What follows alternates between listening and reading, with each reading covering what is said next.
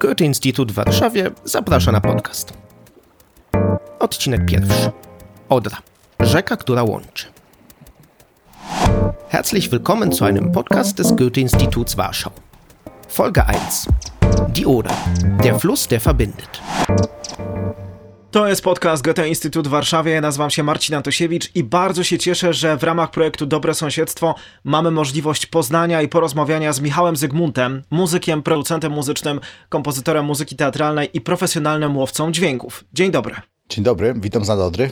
I jest pan także aktywistą właśnie nadodrzańskim, bo Odra to pana miłość, dlatego stworzył pan projekt dźwiękowy Szlak Odry, a także całą serię muzyczną Odra Sound Design. Panie Michale, jak zatem brzmi Odra? No Odra jak e, jedna z większych rzek w Europie nie brzmi w sposób jednolity, bo sama Odra nie jest jakby jednolitym stanem, bo jest i część górska, jest i część nizinna, jest i część ujściowo, załóżmy morska tak jak i dźwięki, które brzmią na Odrze, możemy jej słuchać e, o różnych porach roku. Ale czym głównie brzmi Odra? No tak naprawdę Wielka Rzeka brzmi w przypadku Odry światem wielkiej przyrody i światem no, ludzi mieszkających e, nad brzegami tej rzeki. No właśnie, bo Odra to jedna z najdłuższych rzek, ponad 850 km. To także polsko-niemiecka rzeka, dlatego że przez 161,7 km wyznacza granicę polsko-niemiecką. Porozmawiajmy o tym projekcie właśnie, Dźwiękowy Szlak Odry. Dlaczego pan go stworzył? Pan jest y, miłośnikiem Odry, jest pan dzieckiem Odry, odrzakiem, jak pan o sobie mówi. Co można wysłuchać w tej pana muzyce przy tych instrumentach, które także pan stworzył, bo to są dźwiękołapki. Na czym polega ten instrument? Jak pan go zbudował? Może zacznijmy od początku. Odra jest e, rzeką trzech narodów, bo musimy jeszcze pamiętać o czeskiej części Odry. Czesi. E, Czesi, Oczywiście. tak. I to też nie, niemały udział e, w bardzo specyficznej części rzeki oni mają, bo w tej źródliskowej właściwie chyba najdzikszej tak naprawdę, przez to, że źródła są na poligonach wojskowych, właściwie niedostępnych poza wybranymi miejscami no to tworzą górskie potoki, górskie źródliska, bo taka jest Odra na swoich pierwszych kilkudziesięciu kilometrach, no, które są naprawdę dzikie i niedostępne. Ale wracając do pytania. Dźwiękowy szlak Odry to pewna idea na poznawanie rzeki, taki pomysł na to, żeby spróbować na Odrę popatrzeć inaczej. W polskiej mentalności Odra tak naprawdę podejrzewam w głównej mierze postrzegana jest przez pryzmat takiej pożółkłej pocztówki z lat 70., na której widać e, jakiegoś pchacza, który z barkami przemierza Odrę. I tak naprawdę myślę, że większość ludzi w taki sposób widzi rzekę, no zapominając o tym, że Odra jest, e, tak jak rozmawialiśmy, e, jedną z, no w pierwszej piątce, piątą rzeką Europy, ale tu nie chodzi o jej wielkość, bo ta wielkość, ta jej długość dzisiaj jest taka, a kiedyś przed jej przeobrażeniem była takiej samej długości jak Wisła, wobec czego ten stan jest zmienny i płynny. Rzeka ciągle poddawana jest po prostu pewnym procesom. Dźwiękowe szlakodry to próba popatrzenia na tą sprawę inaczej, ale właśnie nie w taki sposób tradycyjny, że będziemy się uczyć czegoś, tylko właśnie w taki sposób, żeby posłuchać tej rzeki. Zajmuję się muzyką e, i komponowaniem tej muzyki, robieniem tej muzyki, jakby nagrywam dźwięki. Jestem łowcą dźwięków, tak to chyba najprościej rzecz ujmując, czyli za pomocą przeróżnych mikrofonów wychodzę w teren i zbieram. No tak, za chwilkę do nich dojdziemy, ale sądzę, że to wszystko po prostu wymaga pewnego wstępu. Dźwiękoławki to tak naprawdę no, chęć postawienia w pewnych miejscach przeze mnie znalezionych tych dźwiękoławek, czyli jest e, ławka, która ma specjalną soczewkę, która koncentruje fale akustyczne i ktoś, kto usiądzie, umieści głowę w tej soczewce, będzie mógł posłuchać dźwięków odry, no trochę tak jakby słuchał ich przez mikrofon. Może nie tak do końca, nie jest to wzmacniacz jednak elektryczny czy elektroniczny, natomiast no, za pomocą prostej y, fizyki możemy skoncentrować y, falę dźwiękową i w ten sposób pozwolić ludziom, którzy wyruszą nad Odrę, posłuchać tej Odry, no i posłuchać brzmień tej Odry, poznać tą Odrę, być może odkryć tą rzekę. Oczywiście jest to tylko pretekst do tego, żeby skierować uwagę mieszkańców nad Odrze, ale też chyba innych części świata na Odrę. No jasne, żeby porozmawiać także o tożsamości tej rzeki, ale jeszcze chwilę o tym, jak pan to tworzy, jak pan zbiera te dźwięki, jak pan je łapie jako łapacz e, dźwięków. Pan jest zawsze na brzegu, czy także powiedziałem niektóre zdjęcia z pontonu, kiedy pan z mikrofonem nagrywał to, co się dzieje na rzece, czyli jak to się odbywa technicznie? No technicznie odbywa się to na, na wiele różnych sposobów. Jeden z projektów Dźwiękowy Szlakodry, album, o którym pewnie później jeszcze porozmawiamy, zrealizowałem płynąc przez pięć miesięcy przez zimową rzekę, niemal od jej źródlisk. Tam nie było to takie proste, wymagało chodzenia, ale po część rzeki spłynąłem nagrywając. No, część nagrań w zależności tak naprawdę od sytuacji, trochę pory roku, realizuję przy pomocy różnych e, urządzeń pływających, bo zdarzało mi się to już nie w ramach odrzańskich Odysei, wypływać na przykład na Bałtyk, na kajaku po to, żeby nagrywać dziko żyjące foki na ujściu Wisły, wobec czego no, tych sposobów jest wiele. Zwykle przemierzam łęgi, czy też różne interesujące mnie miejsca.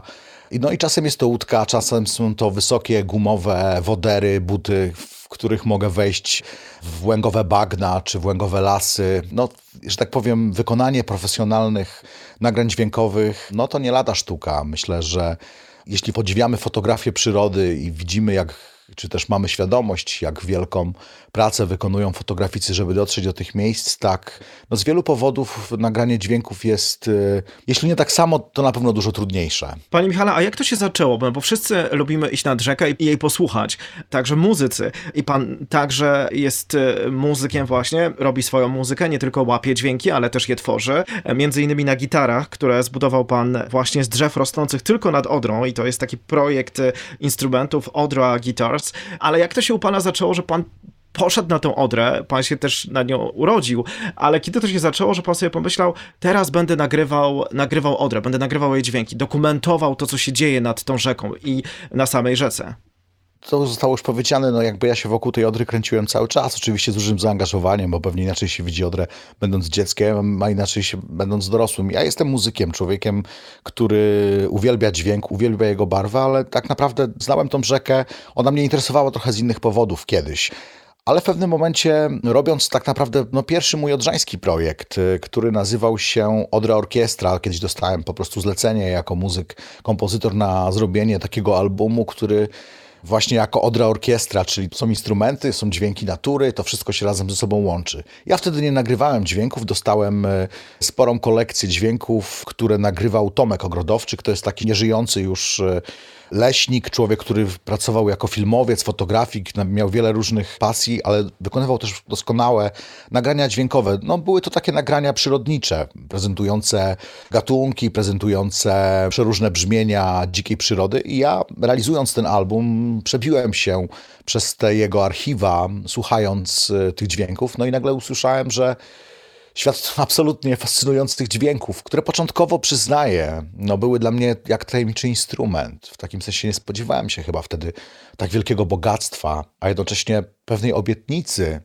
które stały za tymi dźwiękami pewnego, no właśnie, chyba tego brzmienia i tego ducha rzeki, który usłyszałem. No i oczywiście, kiedy wróciłem po sesji nagraniowej płyta ukazała się, była dobrze przyjęta przez słuchaczy, zacząłem wchodzić tak naprawdę na swoją modrę, na którą chodziłem zawsze, no i jakby szukać tych dźwięków, które już znałem. No i nagle okazało się, że jak to muzyk, kompozytor, no brałem mikrofon, żeby je przynosić. Nagle okazało się, że nie jest to takie proste. W takim sensie na wałach e, we Wrocławiu nie usłyszymy wielkich brzmień. Oczywiście te pierwsze razy zawsze są ekscytujące, bo, bo usłyszenie w ogóle świata za pomocą słuchawek i mikrofonu jest y, niezwykłe. No ale okazało się, że żeby mieć takie nagrania, które rzeczywiście brzmią no tą niezwykłością, czyli nie są zakłócone dźwiękami świata ludzkiego, czyli samolotami, pędzącymi samochodami, ludźmi, traktorami, młotami, piłami, po prostu czymkolwiek, Okazuje się, że żeby znaleźć takie miejsca, zwłaszcza nad Odrą, która leży na środku Europy. Tak. Ujście Warty leży 70 km od Berlina, to są duże miasta, to jest Śląsk, to jest y, Szczecin. Naprawdę to nie są proste rzeczy. I znaleźć takie miejsca i dokonać takich nagrań, żeby usłyszeć właśnie ten świat y, nieznany ludzkiemu uchu bardziej albo w mniejszym zakresie niż po prostu zwykły ludzki hałas, no okazało się bardzo trudne.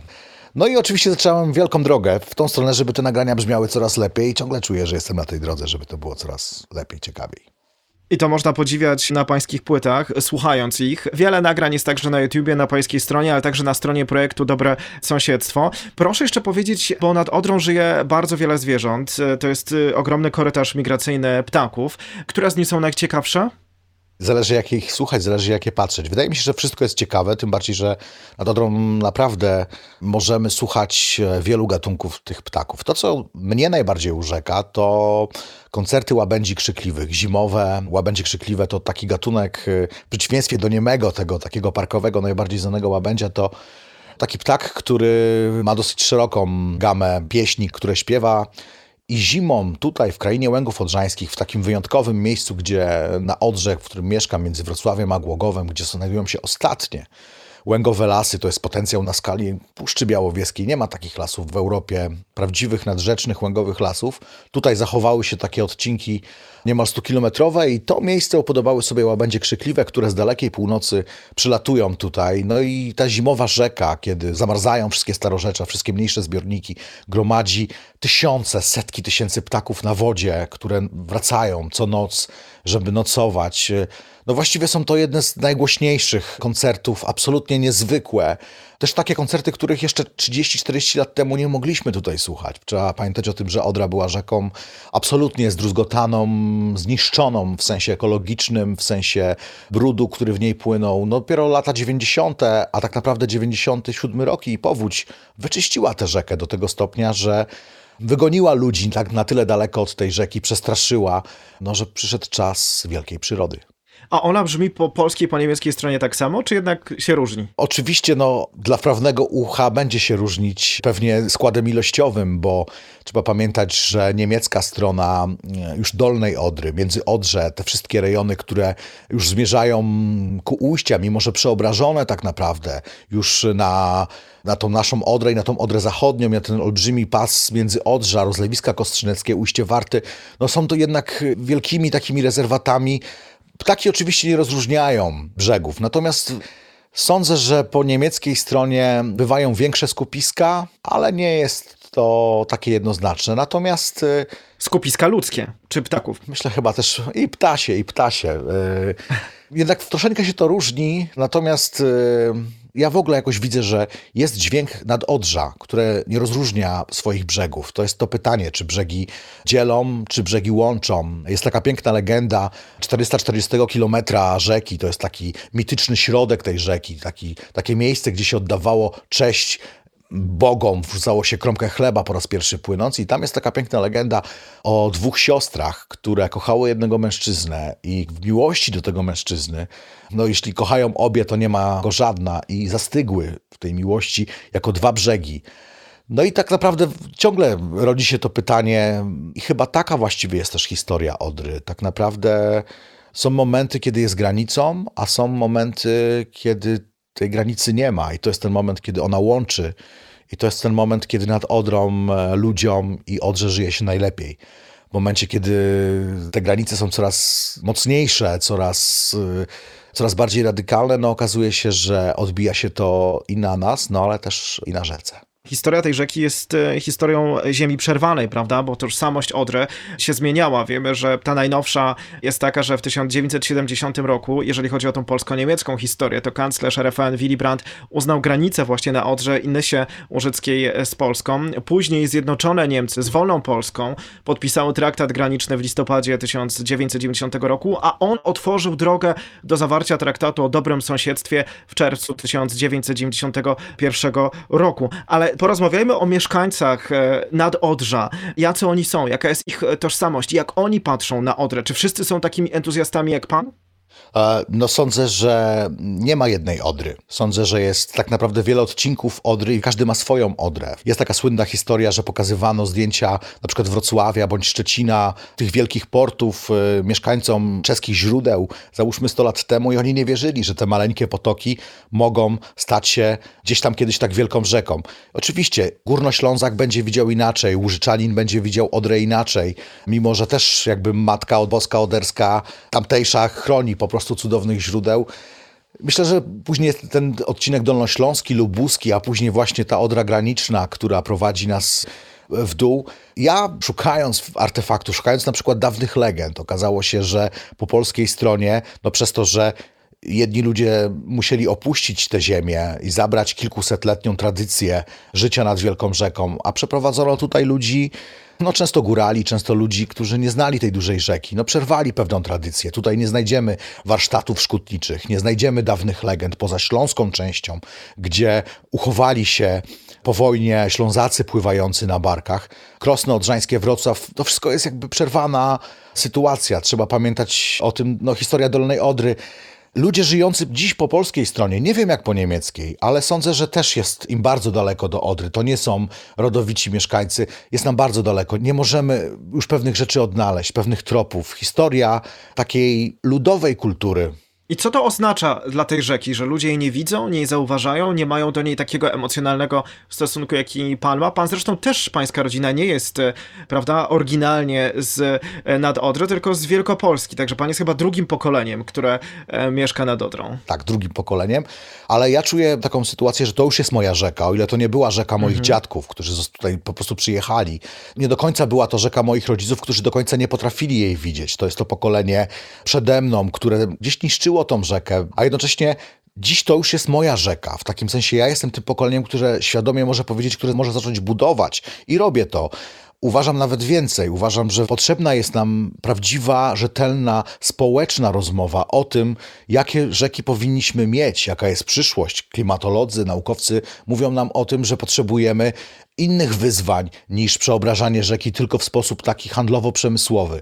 No i nagle okazuje się, że nad Odrą nie ma kto dyskutować. W takim sensie jesteśmy odwróceni od rzeki. Nie rozumiemy jej, nie potrafimy dostrzec pewnych mechanizmów. Mieszkam w Zagłębiu Miedziowym, które uważa, że należy stawiać tutaj na przykład fabryki, niż docenić miejsce rezerwatowe. Tylko kiedy zadaje się pytanie, co będzie, kiedy skończy się mieć za 50 lat, nagle okazuje się, że ten potencjał przyrody, wielkiej rzeki, znajomość jej, może okazać się sukcesem, kluczem do szczęśliwego życia dla wielu ludzi tutaj.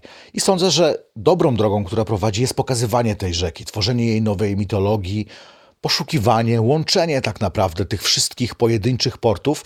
Stąd wiele inicjatyw moich, które zmierzają do tego, żeby łączyć liderów, łączyć społeczności, łączyć stowarzyszenia, łączyć porty, edukować, przywracać stare rzemiosła, bądź wskrzeszać je zupełnie od nowa, na nowych warunkach ale świadomie przysłuchajmy się do tej Odry, odkryjmy ją, bo tak jak i mój przykład y, jako artysty, no, pokazuje, że jest to świat absolutnie wspaniały i mogący realnie przełożyć się w pozytywny sposób na nasze życie. No właśnie, tutaj wychodzi z pana aktywista, który chce budzić właśnie świadomość ludzi, którzy żyją nad e, Odrą. Jest tak, że ten projekt Eko-Unii, petycja w obronie rzeki, żeby jej nie betonować. O co dokładnie walczycie i jak wygląda ta walka? Czy udaje się znaleźć dla niej poparcie społeczne, żeby zostawić Odrę taką, jaka ona jest, czyli żeby była jak najbardziej naturalna, bo wtedy można wsłuchiwać się w jej naturalne piękno, naturalne dźwięki? Myślę, że musimy odpowiedzieć sobie na pytanie, czego chcemy. Czy chcemy rzeki dla nas wszystkich, dostępne dostępnej, takiej, która daje nam te korzyści. Nawet jeśli nazywamy je słuchaniem przyrody, no należy na to popatrzeć, na to, że zachowujemy pewien rezerwuar przyrody związany na przykład z naszą wodonośnością, z czystym powietrzem, z pewną strefą, która należy się ludziom mieszkającym w miastach. Jakby dzisiaj żyjemy no, w absolutnie jakiejś takiej cywilizacji zniszczonej. I nagle okazuje się, że mamy tą Odrę i teraz jest to pytanie, czy ona ma służyć nam wszystkim? Wyobraźmy sobie prostą sytuację. Pewnie wszyscy powiedzą, panie Michale, że ma służyć nam wszystkim, ale też niektórzy powiedzą, że jest niebezpieczna, bo po wodzie. Dlatego budując tam jakąś infrastrukturę, ludzie mogą czuć się bezpieczni. Czy to jest faktycznie prawdziwe bezpieczeństwo, czy jakaś iluzja bezpieczeństwa? No myślę, że jednak wielka iluzja. Wizja tego wszystkiego tak naprawdę ma służyć e, skupieniu wody w jednym miejscu po to, żeby jakieś wielkie koncerny woziły po prostu jakieś rzeczy. Tak naprawdę na Odrze to jest niewykonalne. Przysłuchuję się przeróżnym dyskusjom, jestem zapraszany nawet przez stronę rządową, czasami, żeby przysłuchiwać się tym koncepcjom. Nikt nie potrafi odpowiedzieć na pytanie, skąd weźmie się woda do tych wszystkich projektów, bo to jest i był zawsze odwieczny problem e, Odry, że nie ma tej wody. Nikt nie proponuje rozwiązań związanych z pomniejszeniem głębokości tych statków, tylko proponuje się tak naprawdę wielkie projekty, które w moim odczuciu zabiorą Odrę społecznie. No jest prosty przykład. Jest część Śląska między Koźlem a Wrocławiem, nawet dzisiaj Malczycami. O, jest kilkaset kilometrów rzeki, która jest skanalizowana. Nie widzę wielkich łodziarskich interesów. Mimo zakorkowanej autostrady, która biegnie równolegle, nie widzę, nie opłaca się to nikomu. A jednocześnie odbiera się mieszkańcom tak naprawdę no, nie tylko świeże powietrze, nie tylko pewien rezerwuar wody. Tak naprawdę możemy na to popatrzeć w taki sposób, że odsuńmy wały. Ja mieszkam w miejscu, gdzie wały są postawione przed laty w zupełnie innych czasach, kiedy tej wody było za dużo, kiedy były potrzebne pola. Dzisiaj pola stoją odłogiem, wały są... e, A dlaczego tej wody jest coraz mniej w Odrze? No chyba jest taka ogólna tendencja, że zmiany klimatyczne No właśnie, doszły także do Odry. doszły, a jednocześnie nigdy w historii Odry, o czym świadczą wszystkie dokumenty, właściwie które pozostawili po sobie użytkownicy dawnych odrzańskich dróg, pokazują, że Odra nigdy nie była rzeką, która była w stanie zapewnić ciągłość żeglugową. Ona była zawsze na granicy opłacalności. Gdyby nie węgiel, tak naprawdę, który w pewnym momencie był opłacalny, nie woziłoby się tutaj po prostu nic więcej, dlatego że, no tak jak mówię, no, dzisiaj rzeka w jednej właściwie trzeciej jest gotowa do tego transportu i tego transportu nie ma, co jest absolutnie, no pokazuje, jest przykład regularnych dostaw węgla do Wrocławia, które ze Śląska przyjeżdżają po prostu regularnie i mimo tutaj politycznych prób i prowadzenia przez rok dowozu barkami okazało się, że projekt był absolutnie nieopłacalny, mimo że ta cała droga jest skanalizowana, czyli tamta rzeka już jest odebrana. Ludzie, którzy przyjeżdżają do mnie z Opola nie wierzą, kiedy widzą Łęgi Odrzańskie i potęgę tego, co tutaj się dzieje, bo oni mieszkają nad kanałem, który już dawno prawdziwą rzeką nie jest. No i teraz jest pytanie, czy chcemy mieć kanał? Proszę mi wierzyć, jeśli tutaj ktoś wpompuje miliony euro, żeby zrobić piątą klasę, nie będzie wędkarzy, nie będzie kajakarzy, nie będzie mniej mojej córki, nie będzie tysiąca nas wszystkich, którzy korzystamy w różny sposób z tej rzeki, nie tylko pływając, nie będzie nad Odrza, bo tych terenów po prostu nie będzie. Pytanie, czy chcemy oddać to wielkim interesom, czy chcemy te zasoby, które prawdopodobnie najbliższe lata pokażą nam, że są absolutnie kluczowe dla naszej przyszłości. Panie Michale, i na koniec jeszcze jest takie niemieckie przysłowie Der Ton macht die Musik, czyli że to ton e, decyduje o muzyce. Także w znaczeniu tego, w jaki sposób ze sobą rozmawiamy, no to później otrzymujemy od kogoś właśnie to, w jaki sposób nas traktuje. To chciałem na koniec jeszcze wrócić do tego muzycznego aspektu Odry. Jaki jest ten ton, który nadaje Odra ludziom, którzy nad nią mieszkają i także może w stosunkach e, polsko-niemieckich? Jaki jest ten ton nadawany przez Odrę muzyce ludzi, którzy nad nią mieszkają, czyli też e, to, w jaki sposób się traktują i także może właśnie w relacjach polsko-niemieckich. No to, co nas łączy mm, z pewnością, to jest wielka przyroda. To jest głos cichy, często cichy szum wody, a dostrzegalny właściwie, rozróżnialny tylko dla mieszkańca nad Odrza, pewien taki właśnie ton, no związany jednak nie jak na arenie z ruchem wielkich statków, a myślę jednak z właśnie z łopotem skrzydeł łabędzi, z krzykiem czapli, ja myślę, że to jest muzyka, która nas tak naprawdę łączy. To jest coś, co jest dla wszystkich nas, czy Czechów, czy Polaków, czy Niemców mieszkających, ale również e, wielu innych, bo nad Odrą mieszka wiele różnych ludzi, których często poznaję i wybierają sobie tą rzekę. No właśnie dlatego, że jest ona w środku Europy, a jednocześnie pozostaje pewnym bastionem, no, którego już e, w Europie nie znajdziemy, czyli tego wielkiego świata przyrody, tego tonu, który powinien nas sprowadzić i który dla nas wszystkich jest y, znakiem przyszłości, dźwiękiem przyszłości. Dziękuję bardzo. Dziękuję pięknie. To był podcast Goethe-Institut w Warszawie. Zapraszamy do wysłuchania kolejnych odcinków.